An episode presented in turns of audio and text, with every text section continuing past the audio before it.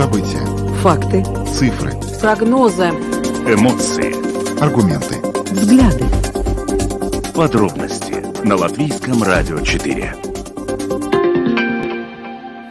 Здравствуйте. В эфире Латвийского радио 4, программа «Подробности». Ведущие сегодня Роман Шмелев и Евгений Антонов. И сначала коротко о темах, которые мы сегодня, 11 августа, обсудим. Итак, э, поговорим о том, что сегодня Сейм Латвии э, признал Российскую Федерацию государством, которое поддерживает э, терроризм. Каковы юридические последствия этого решения латвийского парламента? Об этом поговорим в начале нашей программы. Кроме того, стало известно о том, что этой осенью расходы на содержание больниц увеличатся в огромное количество раз. Эти расходы связаны с увеличением Э, стоимости на энергоресурсы, отопление, газ, вода, ну вот это все. И на 450 аж процентов подскочит э, э, стоимость содержания латвийских больниц. Как с этим справиться, чтобы в очередной раз наша многострадальная латвийская система э, медицинского здравоохранения не рухнула? Об этом поговорим также в ходе нашей программы. Судьба памятников Пардаугове остается в центре нашего внимания. Вот э, на днях э, мэр Риги Мартин Штаки сдал довольно громкое, уже ставшее резонансным интервью телеканалу «Дождь», в котором, в общем, его э, довольно так... Э, тщательно расспросили по поводу того, когда этот памятник будет снесен и надо ли его сносить. И вот Стакис сегодня был э, в эфире программы «Действующие лица» Латвийского радио 4, и мы вам дадим послушать кусочек, фрагмент этого эфира, где он говорит о сносе памятника. И также мы хотели бы сегодня обсудить с вами вопрос, который возник в общественном пространстве Латвии после этого интервью Стакиса. Насколько вообще иностранные журналисты, которые работают сейчас в Латвии, которые приехали из различных стран, в том числе из России, разбираются в том, что происходит в нашей стране. Могут ли иностранные журналисты, которые приехали в Латвию, разобраться в наших проблемах? Такой будет вопрос для нашего сегодняшнего вопроса. Мы будем ждать ваших мнений. Телефон прямого эфира 67227-440. Но ну, а завершим мы программу э, темой э, недостатков э, в доступности электронных услуг. Соответствующий отчет выпустил Госконтроль. И вот мы поговорим со специалистом Госконтроля на тему того, каким образом доступность этих электронных услуг можно было бы повысить в Латвии и как это повлияет на нашу жизнь. Видеотрансляцию программы «Подробности» можно смотреть на домашней странице Латвийского радио 4, на платформе RusLSM LV, а также в социальной сети Facebook, на странице Латвийского радио 4 и на странице платформы RusLSM. Также записи выпусков нашей программы можно слушать на всех крупнейших подкаст-платформах. Наши новости и программы также можно слушать в бесплатном мобильном предложении «Латвия с радио», которое доступно в App Store, а также в Google Play. Теперь обо всем по порядку. Подробности прямо сейчас. Итак, точное время 17 часов и 12 минут. Вместе с вами программа «Подробности» в эфире Латвийского радио 4. А, сегодня, 11 августа, состоялось внеочередное заседание Сейма, где а, голосами 67 депутатов а, было принято решение о том, что чтобы признать э, терроризмом насильственные действия Российской Федерации против гражданских лиц Украины и других стран. Саму Российскую Федерацию страной, поддерживающей э, терроризм. Не голосовали присутствовавшие в зале заседания депутаты согласия и двое вне фракционных депутатов Юлия Степаненко и Любовь Швецова. Само по себе это решение носит э, политический характер, однако очевидно, оно может повлиять и на работу э, исполнительной власти, э, поэтому здесь встает вопрос о юридических последствиях э, этого решения. Мы обсудили эту тему при подготовке программы с латвийским юристом и правозащитником в Брюсселе Алексеем Димитровым. Вот что он нам рассказал. В данный момент это такая больше политическая декларация. То есть из известных мне стран, мне кажется, только вот Соединенные Штаты Америки, они вот имеют такой концепт, как государство-спонсор терроризма, который само по себе несет определенные юридические последствия. В Европейском Союзе такого определения, наверное, общепринятого нету. Но здесь, наверное, можно говорить о том, о потенциальном влиянии на законодательство по борьбе с отмыванием денег и финансированием терроризма. То есть, если э, Россия квалифицируется как государство, которое поддерживает терроризм, логично следующим шагом было бы проверять любые финансовые сделки, допустим, с государственными субъектами Российской Федерации на предмет того, не идут ли деньги на финансирование э, терроризма. И, соответственно, вот и я, честно говоря, не знаю, насколько вот этот момент обсуждался при рассмотрении этой декларации, имелось ли в виду вот просто такая политическая декларация, или имелось в виду, что, допустим, те же самые банки, они должны будут еще больше внимания уделять сделк, э, сделкам, допустим, с российскими гражданами, с российскими компаниями, с российскими государственными ор- органами, и, например, замораживать эти сделки, если есть подозрение, что средства будут использованы на финансирование терроризма. Ну, если, допустим, мы говорим о каком-то таком, о такой самой жесткой возможной интерпретации, то, вероятно, может идти речь и о том, как что, допустим, никакие финансовые сделки, ну, например, с российскими гражданами или с российскими банками не будут возможны. Но опять же, это все будет зависеть от того, как, как конкретно финансовые службы будут это интерпретировать и как это будут интерпретировать банки. То есть на данный момент мне кажется, что это больше такая политическая вещь, но какие-то серьезные такие, скажем, последствия в мире финансов я бы не стал исключать. А может ли на уровне Европейского парламента быть принято некое подобное заявление или подобное, подобный закон э, и какие он имеет юридические последствия, и есть ли основания для того, чтобы такое, такого рода решение было принято?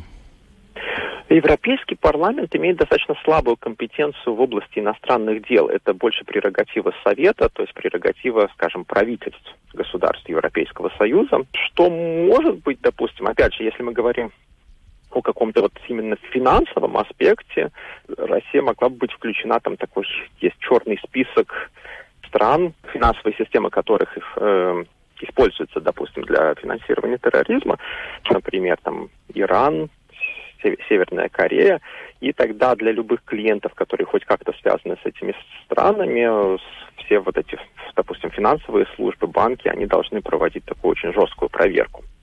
А, но это больше вопрос именно компетенции э, Европейской комиссии, и, и это, не, как правило, такое не политическое решение. Что же касается политических деклараций, ну, конечно, Европейский парламент, он э, может в своих резолюциях указать там какие-то вещи, тоже задекларировать, но это не имеет каких-то прямых юридических последствий, скажем так. То есть, опять, на уровне Европейского Союза нет такого процедуры, как определить, э, является ли какое-то государство поддерживающим терроризм. Основной инструмент, который Европейский Союз в этой области использует, это санкции. То есть, если у нас есть какие-то претензии э, внешнеполитического характера к какому-то государству, то просто вводятся санкции без каких-то дальнейших, а, без каких-то особых деклараций. Просто в инструменте, который вводят санкции, описывается, почему эти санкции введены. Я понял. То есть э, главный инструмент давления на э, режим, который не устраивает Европейский Союз, это санкции, а в данном случае конкретное решение латвийского сейма может повлиять на э, отчетность и увеличить эту отчетность и как бы пристрастность при оформлении тех или иных финансовых сделок с э, представителями да. России. Да, совершенно верно, потому что именно в этой сфере есть такое определение, что государство должно бороться с отмыванием денег и с финансированием терроризма, и поскольку допустим, даже если на декларативном уровне какое-то государство признается участвующим, допустим, в терроризме, то, конечно, было бы логично э, через вот эти финансовые инструменты обращать внимание вот на такие вот такого рода сделки. А какого-либо рода последствия ответные в данном случае подразумеваются или нет? Ну, сложно сказать, потому что, опять же, я не специалист в российском законодательстве, каким образом, допустим, в, России строится, отнош... Э, строится отношение к, допустим, финансовым э, транзакциям, которые э, совершаются государствами Европейского Союза. Надо сказать, что уже сейчас этот, эта процедура, она достаточно обременительна в связи с тем, что санкции затронули и финансовую сферу, в частности, участие вот российских финансовых и кредитных учреждений в международной системе финансовых расчетов SWIFT – то есть там уже произошли определенные действия, там санкции, контрсанкции, которые затрудняют финансовые сделки с Российской Федерацией. Но, конечно, вот такого рода э, ориентация государств Европейского Союза на то, что говорить о участии, допустим, России в э, террористической деятельности, это, вероятно, приведет к большему закручиванию гаек. Это был Алексей Димитров, латвийский юрист, правозащитник, который рассказал нам про то, собственно, каким последствиям приведет вот сегодняшнее решение Сейма э, признать Россию фактически страной э, которая является спонсором терроризма.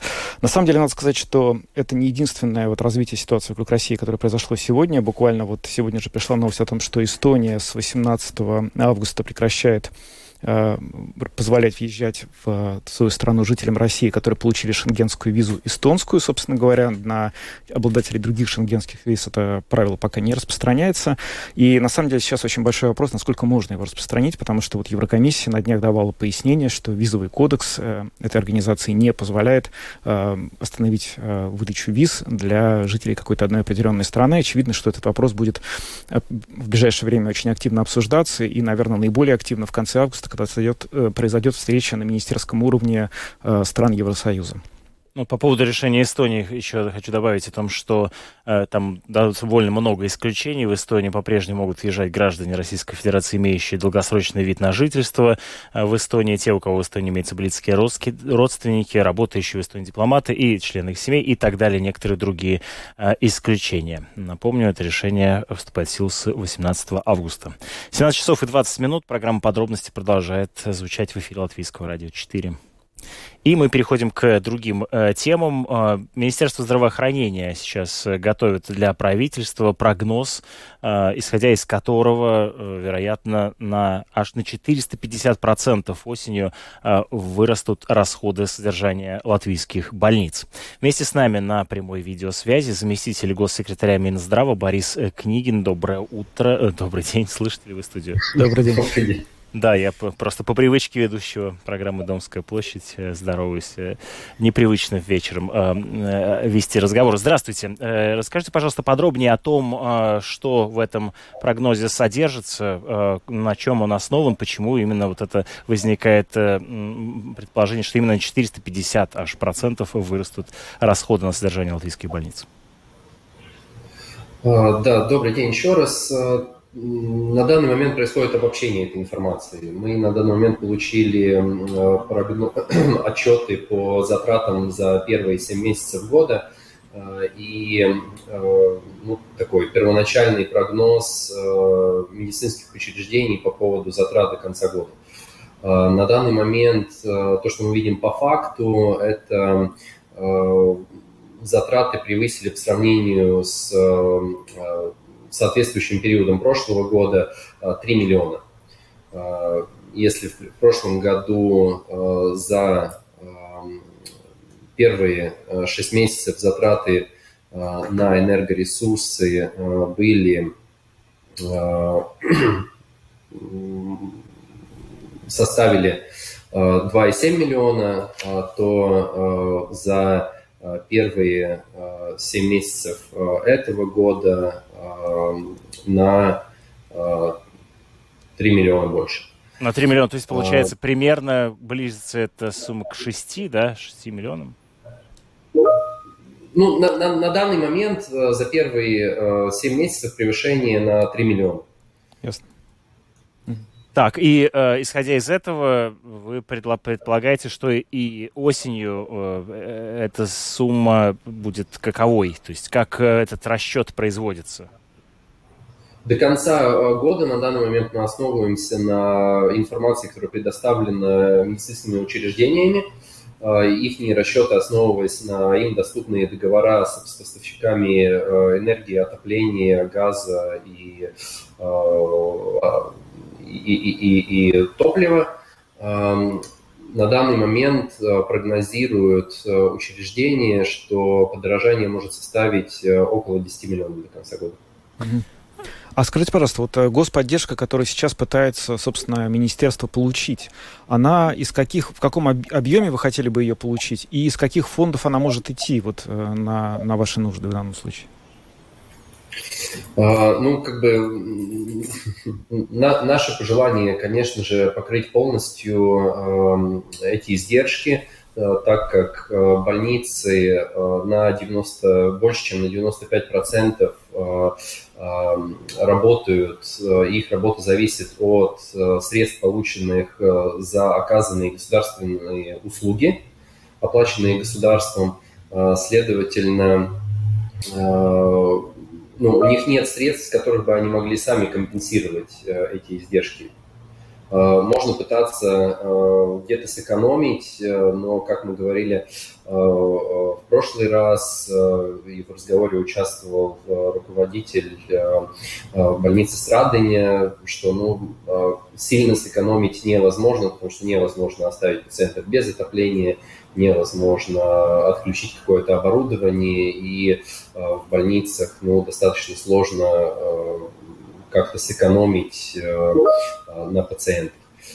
Следовательно, мы будем подавать доклад Кабинета министров по этим прогнозируемым затратам на энергоресурсы, и в результате дискуссии с Министерством финансов и э, Кабинетом министров э, ну, желаем получить э, более эффективное решение этого вопроса. Ну, как бы наша стартовая позиция – это покрыть полностью эти издержки. Но даже если это решение будет принято, то когда оно вступит в силу, есть вероятность того, что некоторое время больницам самим придется справляться с растущими расходами и когда эта поддержка государственная может быть оказана, даже если будет принято положительное решение?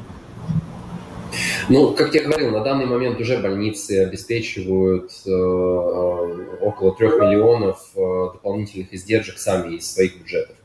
Э, конечно же, на общем уровне э, финансирования больниц э, это не такой большой процент от общего их э, оборота ежегодного услуг. Но как бы на данный момент э, мы не получили информацию ни от одной больницы, что в ближайшее время э, могли бы начаться э, проблемы с ежедневными платежами за общий спектр услуг из-за подорожания энергоресурсов. Но, конечно же, готовя доклад Кабинет министров, э, э, мы оценим также этот вопрос, э, какой период станет так называемой красной линией в процессе покрытия всех этих удорожаний. Вот, как раз хотел об этом спросить. Какие сигналы могут свидетельствовать о том, что работа больницы той или иной может быть ну, либо парализована вообще, либо каким-то образом сильно затруднена? Можете описать, какие могут быть критерии? А, в основном а, больницы работают а, на основе авансовых платежей со стороны Национальной службы доходов. И, конечно же, проверив, как расходуются эти авансы, мы увидим, что больше из этих авансов невозможно покрывать конкретные издержки по энергоресурсам, но это и будет главным сигналом к тому, чтобы озаботиться вопросом о компенсации или о каком-то повышенном авансе, чтобы а, больницы смогли покрыть э, актуальные издержки. Ну вот вы сказали, и, в общем, это легко понять, что экономия в больницах, она зачастую просто невозможна или, возможно, в очень ограниченном объеме, потому что все-таки это больница, там лежат больные люди. Но, тем не менее, столкнувшись э, с резким подорожанием э, энергоресурсов, все-таки так или иначе какие-то расходы придется сокращать. Какие в этом смысле есть возможности у больниц? Что все все-таки можно урезать, а э, какие есть резервы в этом плане? Ну, первое, что мы э, при, приняли во внимание еще э, в апреле этого года, когда ну, осознали, что ситуация будет критической, что э, цены растут, э, что компенсации, скорее всего, не продлятся бесконечно. Э, и э, мы приняли, мы со всеми больницами э, обсуждали эти вопросы. Мы советовали больницам оценить возможность перехода на более дешевые энергоресурсы. Э, в связи с этим э, многие больницы уже к тому времени начали оценивать эти вопросы. В некоторых случаях планируется перейти на центральное отопление, в каких-то случаях планируется отказаться от газа, перейти на другие решения. Э, ну, каждая больница э, работает над этими вопросами, э, как концептуально можно сэкономить, также ну, каждый по, по своей возможности переходит на какие-то внутренние решения, ну, те же энергоэффективные лампы, ну, возможность сэкономить всеми путями. В некоторых больницах, конечно же, там, где не происходит круглосуточная поддержка пациентов и круглосуточная работа, там также больницы пытаются эффективизировать свою работу, ну, так же, как и каждый человек в сегодняшние дни меньше включать э, свет, выключать, когда покидаешь помещение. Ну, все э, базовые э, решения, которые... Ну, понятно. Учиться экономить и выстраивать приоритеты относительно своей да. деятельности. Да? В, в частности, тут можно вспомнить, как также в эфире программы про подробности глава Латвийского общества больниц Евгений Калайс заявил, что, вероятно, некоторым больницам придется столкнуться с выбором, какие помещения отапливать в приоритетном порядке. Э, и в завершении нашего э, с вами разговора хотя бы приблизительно, есть ли примерная э, сумма, которая необходима для содержания латвийских больниц? Потому что пока вот я слышал 450%, но если говорить конкретике, то о какой сумме идет речь? Ну, о, а, о той конкретике, которую мы посчитали на данный момент, конечно же, в сообщении Кабинета министров будет уточнена эта сумма. На данный момент то, что мы рассчитали а, из всех полученных данных, а, ну, это составит около 14-15 миллионов. Дополнительно 14-15 миллионов, да, необходимо. Спасибо вам большое. Вместе с нами на видеосвязи был заместитель э, государственного секретаря Министерства здравоохранения Борис Книгин. Мы говорили о том, что осенью расходы больниц могут вырасти, э, точно вырастут, но вот по прогнозам э, Министерства здравоохранения тут увеличение стоимости может э, составлять, дойти аж до 4-60% как мы слышали, порядка дополнительных 14 миллионов э, необходимо будет для того, чтобы э, помочь больницам справиться с повышением цен на энергоресурсы. 17 часов и 31 минута в эфире Латвийского радио 4 продолжает звучать программа подробности. Мы переходим к следующей теме и поговорим о ситуации вокруг памятников Пардаугаве, которая стала теперь уже основанием не только для общественной дискуссии, но и дискуссии в СМИ. Мэр Риги Мартин Штакис несколько дней назад дал большое интервью телеканалу «Дождь», российский телеканал, который вот недавно получил лицензию на вещание в Латвии. Он вещает пока только на Э, в интернете, в Ютьюбе.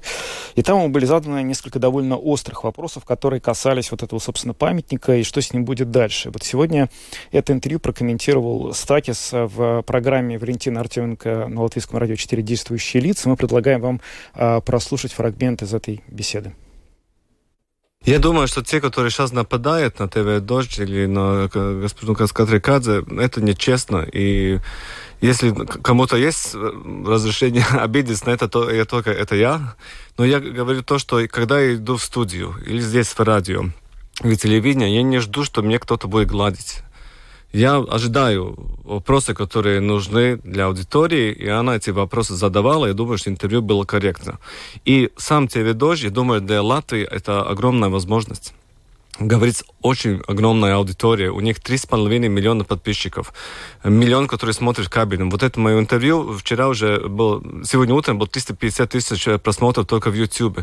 То есть смотрим, и это как возможность, а не как... Ну, Херманис, например, считает, что если были бы другие вопросы, другая позиция, и вот все-все-все, кто смотрит, они бы увидели что-то другое. Я бы никогда в такой интервью бы не был ни одном канале пропаганды России. Никогда. Мне не позволили бы это говорить. Сейчас у нас есть возможность идти в студию и говорить о очень важных вопросах, и чтобы ну, поняли нашу позицию озвучить свою позицию на российском телеканале. Да. Так мы говорим.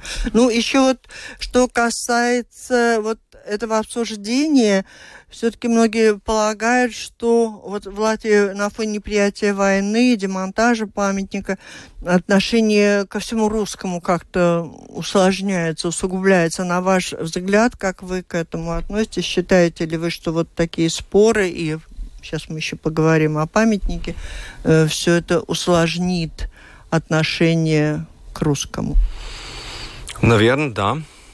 И это я просто смотрю тоже по Твиттеру и таких соцсетях, где я есть, и я тоже очень много спорю с людьми. И, и то, что мы видим, что те, которые отрицают, что в Украине, в Украине война, не только русские, но и латыши.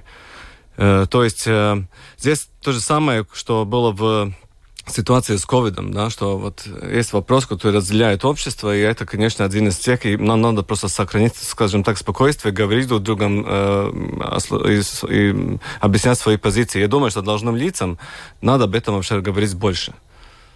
А что касается компетентных органов, на ваш взгляд, как они работают в отношении того, давать разрешение, не давать разрешение, может быть, новым компаниям работать здесь, к возможности появления еще кого-то из России? Ну, они работают очень осторожно, я бы сказал, по-моему, слишком осторожно, потому что я смотрю, что происходит в Вильнюс. Я с мэром Вильнюс почти, не знаю, каждую неделю созваниваюсь, и тоже в Таллине. И что там? А у них, э, они много компаний, которые были с Москвы, Санкт-Петербурга, нашли новые дома. Здесь переехали своими семьями. Э, дает Компания имеется в виду масс-медиа? Нет, э, другие компании, ну как там большие корпорации, международные корпорации, кому нужен офис, если они больше свой офис не может держать в Москве, они с удовольствием бы это делали где-то здесь, в Балтии. Вопрос только где? В Риге? Таллин и Вильнюс. Вы готовы это сделать или у нас просто нет такой возможности? Я очень открыт к этому, да. Я думаю, что это а тоже а для нас мешает? возможность. Э, разрешение на это дает не Рижская дума. А кто? Я, откровенно говоря, этот алгоритм до конца не понимаю. То есть у Рижской думы нет возможности создать условия для предпринимательства, привлекать инвесторов? Э, вот как раз есть, и это то, что мы сделали, и мы знаем, какие инвесторы уже хотят переехать в Ригу. Но чтобы вот пройти через эту всю путь э, бюрократии или, не знаю, получить все разрешения, ну, я думаю, в Латвии это работает как-то слишком долго и сложно. Это касается исключительно инвесторов и предложений из России или вообще любого предложения, любого инвестора? Ну, на данный момент как раз России. Служба безопасности очень-очень, скажем так, осторожно на это смотрит. Может быть, у них есть повод, я не знаю, потому что это они не говорят э, публично, но я бы хотел, конечно, чтобы здесь было больше таких компаний. У нас есть возможность их принять, у нас есть большие, ну, свободные офисы. И как мы знаем, что количество жителей Латвии э, э, сокращает, но самое главное, они готовы дать работу и местным работникам. Ну, то есть они это даже хотят это делать. Так что я не понимаю, почему мы эти возможности все не берем. И завершаем, может быть, вот этот блок все же о памятнике немного, потому что о нем там уже все известно, и когда начнут сносить, и когда завершат сносить, и решение принято, я правильно понимаю? Да. Единственный неясный вопрос остается, так есть ли художественные ценности э, в составе этого памятника, по этому поводу споры. Насколько я понимаю, одни считают, что там ничего такого ценного нет, а все же есть художники, которые уверяют, что надо было бы что-то сохранить ваша информация откуда, что там нет ценностей? А, я думаю, что здесь какое-то недоразумение, потому что есть закон, и закон написано вот этот алгоритм, как э, самоуправление работает. Э, по этому списку, который есть, э, оккупации музей сдает свой отчет. Будет он брать какие-то части, не будет брать какие-то части. И в законе написано, что то, что нужно для музея оккупации, мы отдаем музею оккупации. То, что не нужно, нам не разрешено сохранить. Э, есть там ценность, нету ценности. Это э, оккупация музея решает напрямую э, говорить с, не знаю, художниками. Мы, мы, это, скажем так, не Рижская дума решает. Мы это просто получаем от них официальное письмо и действуем согласно этим э, письмом. Это был мэр Риги Мартин Штакис, который сегодня прокомментировал ситуацию вокруг памятника в программе «Действующие лица» на Латвийском радио 4. Но на самом деле мы хотели бы обсудить сегодня с вами не, собственно, ситуацию вокруг памятника, с ней уже все более-менее ясно, а ситуацию вокруг этого интервью, которое вызвало очень большое количество палитру разных мнений в социальных сетях, потому что много общественных деятелей латвийских раскритиковали э, «Дождь» за то, что они провели такое э, достаточно жесткое, как они сказали, интервью с мэром Риги. И мы хотим сейчас провести опрос и спросить вашу точку зрения. На ваш взгляд, иностранные журналисты, которые приехали в Латвию, насколько они могут разобраться в наших проблемах и могут э, делать сюжеты об этом? Ждем ваших мнений. Телефон прямого эфира 67227-440. Эта дискуссия, она связана с тем, что известный латвийский режиссер Алвис Херманис в своем фейсбуке написал очень резкий пост, в котором, э, свое сообщение, в котором сказал, что фактически дождь, он пытается здесь перейти со своими российскими порядками, и вот э, мы не должны разрешать, чтобы такая журналистика была, и лучше, чтобы так вот э, такого рода телевидение здесь не работало. Да, и некоторые другие политики тоже высказались в таком же духе, что... Да. Мол, а что... Но на самом деле я смотрел очень внимательно за дискуссией у Херманиса, он уже два раза писал об этом, и там примерно 50 на 50, причем все комментарии на латышском языке, половина говорила, что наоборот, очень нужно, чтобы подобного рода объяснения на русском языке существовали, потому что иначе большое количество русскоязычных людей просто понять это не могут. Другие говорят, нет, ни в коем случае, это то, что мы не должны допускать. И мы ждем, что вы скажете об этом, и мы просим вас э, позвонить и сказать нам свою точку зрения. Э, мнение Стакиса по поводу, вот, собственно, памятника, который он высказал в этом интервью, э, звучит так, что памятник официально называется памятником освободителям Советской Латвии и Риги от фашистских захватчиков. Я думаю, мы должны разобраться, что такое свобода и освободители. Например, США и Великобритания освободили, и эти страны сейчас процветает. А вот у нас есть звонок. Здравствуйте. Да, здравствуйте. Пожалуйста, ваше Знаете, мнение. я некоторых знаю лично из тех, кто приехал, да? Так. И некоторые из них, они все-таки побаиваются, потому что да, по, по, если здесь будет огромное их количество, да, то сами понимаете, это такая вот как точка прикосновения, да. Ну, то есть, я о чем говорю? То есть, если они все сюда приедут, если Эстония и Литва будут иметь одну позицию, а мой друг, назову его так, э, министр э, наш, э, сюда их пустят, то посмотрим, что будет. Как-то так. Спасибо. Спасибо. Телефон прямого эфира 67227-440. Мы обсуждаем с вами целесообразность обсуждения латышских проблем, собственно, на российском телевидении. Вот Стаки сказал, очень важно озвучивать позицию на российском телевидении. Ну и в частности, ожидаете ли вы, что там в том или ином издании, которое сейчас у нас тут есть да, и русская служба BBC, и Э, собственно, там Медуза, Дождь, э, Псковская губерния даже э, тоже здесь да. работает, и из Риги. Вот что они будут освещать не там российскую проблематику, а в том числе и проблематику латвийскую, внутриполитические вопросы. Да, потому что, конечно, к этому, на самом деле, наверное, не все были готовы, потому что одно время приезжали редакции, и они писали сугубо вот по такой российской, грубо говоря, московской информационной повестке. У нас есть звонок. Здравствуйте, говорите, пожалуйста. Здравствуйте. Я приехал с Украины в 64 году. И живу. Это моя родина, прекрасная страна. Так. Но когда много добра прилывает, страна превращается в дерьмо. Ну, вы знаете, нет, но все-таки мы с вами, наверное, не согласимся, потому что, в общем, когда добро много прибывает, э, всегда хорошо. Так что... 672-27-440 примите участие в нашем разговоре. Как вам кажется, могут ли иностранные журналисты, приехавшие в Латвию, разобраться и должны ли они? Говорите, пожалуйста, в эфире. Внутренней повестки. Добрый день. Здравствуйте. Значит, по поводу памятников. Это памятники победы над фашизмом. Спасибо. Мы сейчас памятник а не фаш... обсуждаем, мы обсуждаем отношение иностранных журналистов. Отношение к памятнику понятное, мы обсудим его в другой раз как-нибудь. Здравствуйте, говорите. Я хочу сказать по поводу высказываний мэра Риги угу.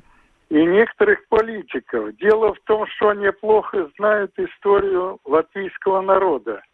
В 1945 году, 9 мая, вернулась часть... Давайте, пожалуйста, нации. мы ближе будем к теме. Наша тема сегодня связана с тем, как Латвию видят иностранные СМИ, в частности, российские. Насколько освещение этих проблем в российских СМИ идет на пользу нам или во вред? Как вы думаете, ваша точка зрения? Нужно давать интервью российским СМИ и пытаться, чтобы они разбирались в наших проблемах? Как вы считаете? Я считаю, что каждая информация ценная, и читатель должен сам разбираться без советов, без аннотаций. Спасибо. Э, поймите нас, пожалуйста, правильно, да, мы в данном случае хотели бы обсудить конкретную проблематику. Да, вот потому что на самом деле она очень да, важная, и, и накал дискуссии да, невероятный. А, а, да, говорите, о, о, памятники у нас и были, и продолжаются. И, и мы будем вместе. Да, говорите. А, добрый день еще раз. Добрый. Я думаю, что чем больше выбор, тем лучше. Это очень простое правило. А если они не, стоит... не смогут разобраться в наших проблемах, или смогут? Как вы считаете? Смогут ну, разобраться? Со стороны всегда взгляд, он немножко отличается, но мы, э, то есть вот для меня это как отражение того, что э, э, это как отражение, как зеркало, которым ну, немножко искажается, но все-таки можно кое-что заметить. Какой-то прыщик, простите. Э, пожалуйста, один пример. Вот с тех пор, допустим, э, когда-то я слушал «Свободу» и радио «Спутник». Да, я считаю, это два полюса, ни тот, ни другой. Они, в принципе, антипо а, а, одного поля ягоды. Нельзя их считать независимыми. Я думаю, это, это, не, это не так, на самом деле. Ну, в любом случае, это, это да. Ну, давайте тогда без таких это, оценок. Это Говорите, тема. что вы ну, хотели. Вот да. пример, да, пример осталось только свобода, спутник запретили вещать, да.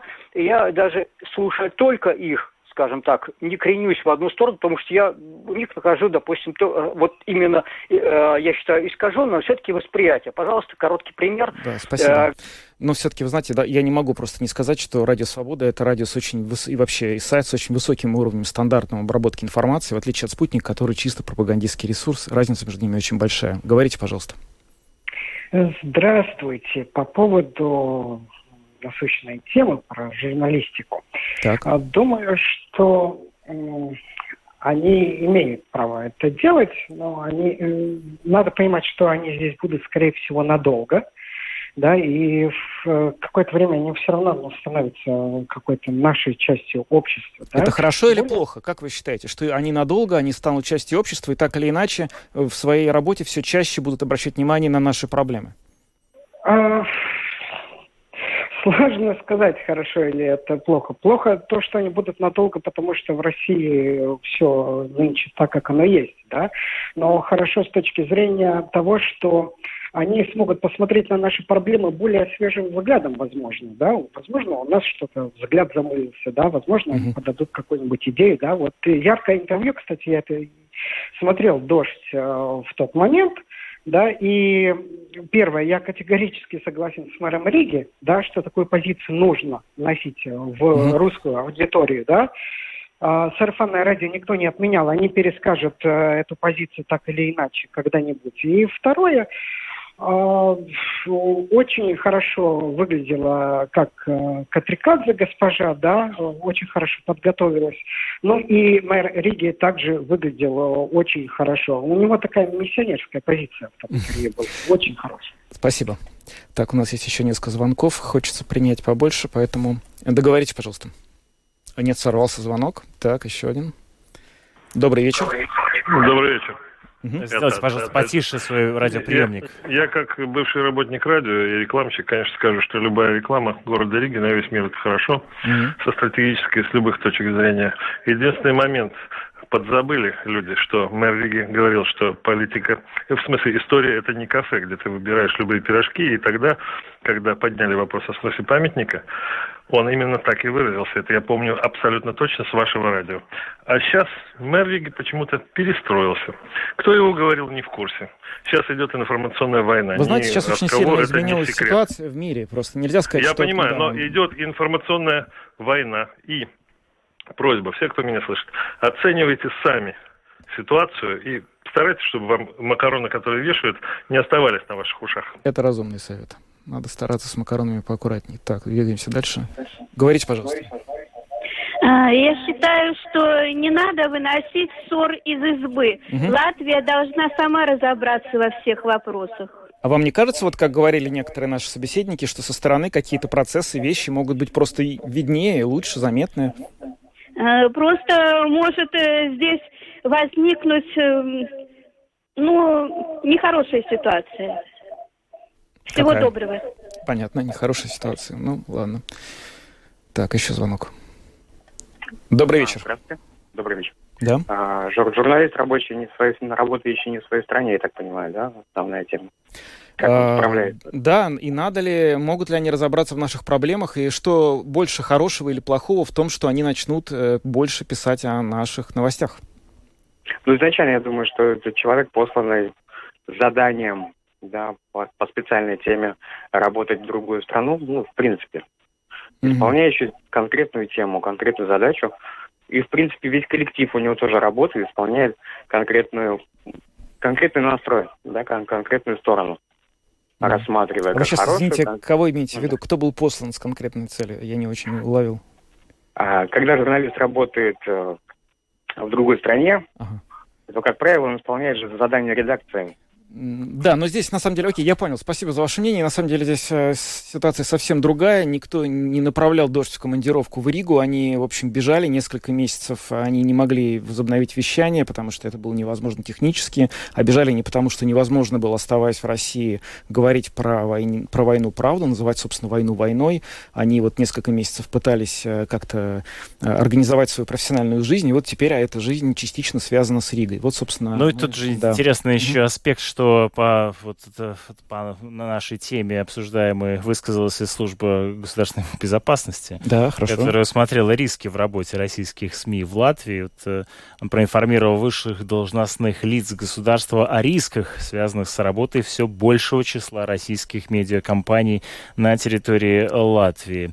Э, сначала развязанные э, Россией войны в Украине из страны эмигрировали более 200 российских журналистов, и вот служба государственной безопасности заявила, что она оценивает риски, которые вытекают из целенаправленных и систематических попыток России оказать влияние на информационное пространство и работу СМИ. Это э, цитата пояснения СГБ. Служба госбезопасности проинформирована о начале российских независимых, э, работе российских независимых СМИ в Латвии. Можем отметить, что в этой связи служба идентифицировала риски для латвийского информационного пространства и риски эти разведывательной деятельности, которая связана с тем, что работа в СМИ всегда находилась в сфере интересов службы, э, спецслужб Российской Федерации. Обо всем этом служба безопасности проинформировала высших должностных лиц государства. Вот да, вот.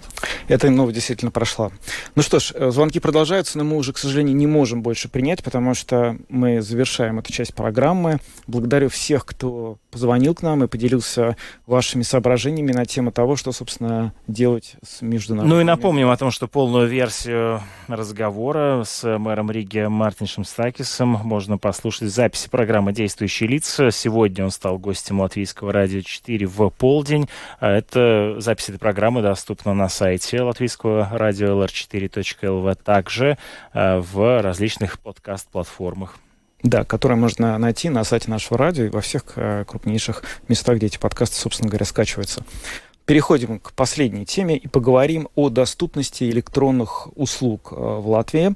Э, Госконтроль сегодня опубликовал свой отчет, который называется «Могут ли жители предприятия Латвии полагаться на доступность информационных систем и получения электронных услуг?». Ну, понятно, что в последнее время доступность электронных услуг уже превратилась в вопрос крайне насущный, особенно на фоне пандемии ковида. И вот э, этот отчет был сегодня опубликован, в нем были отражены недостатки, которые продолжают в этой сфере оставаться в Латвии, и послушаем, что нам сегодня рассказала член Совета госконтроля Илзе Бадер по этому поводу. Исходя из того отчета, который сегодня был опубликован, с чем связаны основные трудности для жителей Латвии в плане доступности электронных услуг и насколько в этом смысле Латвия проигрывает или наоборот выигрывает у наших соседей по Евросоюзу и Балтийскому региону? Итак, о чем мы говорим в этом аудите и почему вообще был проведен этот аудит? Мы не рассматривали, скажем так, конкретные услуги или конкретные учреждения. Для нас было важно понять, каково управление доступностью в целом. Согласно статистике, мы являемся довольно крупным лидером по внедрению электронных услуг как таковых, но то, что должно быть самым четким критерием качества электронной услуги, то, что мы ожидаем в тот момент, когда хотим получить доступ к ней, оказалось об этом по-настоящему никто не думает. Например, определен 98% уровень доступности электронной услуги, но как его реально измерить? Например, это действительно 24 часа в сутки, 7 дней в неделю, или это 8 на 5, то есть часы работы учреждения? Здесь нет ясности. В то же время, если это было определено, и это должно быть определено как критерий качества, то учреждения должны очень четко понимать, как его измерять. Поэтому, по большому счету, ответ такой на данный момент. Мы не знаем, приблизились ли мы к этим 98%? Находимся ли точно на этом уровне или, например, уже превысили его, и в этом случае в дальнейших инвестициях нет необходимости? Именно об этом мы и говорим в данном аудите. То есть не о конкретных службах, конкретных госучреждениях, скажем так. Мы не искали отличников или двоечников в этом вопросе, но мы попытались посмотреть на проблему в целом, на то, как мы проверяем вопросы доступности. В каких сферах экономики и общественной жизни наиболее остро чувствуется проблема доступности электронных услуг? И, если можно, в финансовом плане, можно ли оценить, какие суммы средств теряет на этом наш бюджет, в том, что электронные услуги недоступны? Дело в том, что, как я сказала в начале, мы не рассматривали конкретные сферы или конкретные услуги. Мы не можем сказать, к примеру, о системе запрашивания пособий, что ее доступность в более критическом состоянии, чем, например, электронная регистрация в университет. Мы не смотрели на это с такой стороны. То, что мы попытались сделать, чего никто до сих пор не делал, мы попытались оценить, какова может быть стоимость услуги в тот момент, когда электронная услуга недоступна. Наши расчеты показывают, что если услуга не работает, жители должны потратить примерно полтора часа на решение проблемы другим способом. И с точки зрения финансовых затрат это составляет 15 евро и 40 центов. А в вашем отчете также указано, что в Латвии не собирают и не анализируют информацию по доступности электронных услуг. А почему эта работа не проводится и когда этот недостаток будет исправлен? Это действительно проблема. Информация не то, чтобы она совсем отсутствует, но она фрагментирована и находится под надзором, скажем так, различных учреждений. Например, когда происходят инциденты в сфере безопасности, они сообщают ЦРТЛВ, то Министерство среды и регионального развития, ворам, даже не знает, что что-то произошло. И на сайте госучреждений иногда нет уведомления о том, что электронная услуга стала недоступной. То есть есть данные у ЦРТЛВ, есть данные у ВАРАМ, но общего центра, общего, да, общего регистра данных, где бы мы собрали эту информацию вместе, у нас сейчас, к сожалению, нет. В ходе аудита мы дали рекомендации как Министерству обороны, так и Министерству охраны окружающей среды и регионального развития. И пусть не для каждой конкретной рекомендации, но в целом к середине 2026 года госучреждения обязуются полностью разобраться со всеми рекомендациями и выполнить их apņēmās pilnīgi ar visiem ieteikumiem tikt galā un ieviest. Там в вашем отчете также указано, что вы дали несколько рекомендаций латвийским ведомствам по улучшению доступности электронных услуг. Не могли бы вы назвать хотя бы некоторые из них? О чем идет речь? Ну, Например, мы попросили Министерство обороны разработать план действий по разработке планов восстановления информационных систем и обеспечиванию их регулярной проверки на полноту и соответствие требованиям. Но одно дело иметь законодательный акт, в котором говорится об аварийном восстановлении информационных систем, а совсем другое – реально применять и использовать его. Это одна из рекомендаций, которую мы дали Министерству обороны. И есть срок ее выполнения. Конец мая 24 -го. Мы также просим Министерство обороны в сотрудничестве с ЦЕРТ-ЛВ разработать руководящие принципы для госучреждений, чтобы определить степень важности инцидентов по IT-безопасности и необходимость информирования ЦЕРТ, а также определить, в каком виде информация об инциденте должна быть предоставлена, потому что в настоящее время это делается в свободном формате, и нет ясности, что это за информация. Она должна быть структурирована таким образом, чтобы ее можно было объединить с информацией от других госучреждений для совместного анализа. И это лишь пара примеров, но в целом я должна сказать, что и с Министерством среды, и с Минобороны мы добились больших успехов в согласовании рекомендаций и координации этих рекомендаций. Мы хорошо поработали вместе во время аудита, и госучреждения полны решимости ввести все изменения. Довольно большой проблемой, особенно в последние месяцы, стало, стали кибератаки на различные латвийские э, ведомства и институты. Как вы в целом оцениваете уровень кибербезопасности латвийских государственных учреждений и что надо сделать для того, чтобы этот уровень повысить? Ну, Вопросы безопасности – это важно. Очевидно, что избежать кибератак на 100% нам, скорее всего, не удастся. Вопрос в том, насколько мы способны и готовы оправиться после этой атаки. Действительно ли мы выполнили все домашние задания и приняли меры по восстановлению информационной системы? Что мы знаем? Действительно ли мы выполнили все домашние задания и приняли меры по восстановлению информационной системы? Что мы знаем, кто и что должен делать? И что еще до инцидента мы твердо уверены, что системы могут восстановлять, что системы могут быть восстановимы и данные доступны. И у нас есть ряд правил внутреннего распорядка, которые должны быть разработаны и реализованы на практике, потому что это основа, которая делает нас более защищенными с точки зрения кибератак. Член Совета госконтроля Илза Бадра рассказала о доступности электронных услуг в Латвии, а мы на этом должны завершать, к сожалению, нашу программу подробности. Ее сегодня для вас провели Роман Шмелев и Евгений Антонов, звукооператор Яна Дреймана, видеооператор Роман Жуков. До завтра. Оставайтесь в эфире Латвийского радио 4. Очень скоро вас ждут новости в нашем эфире.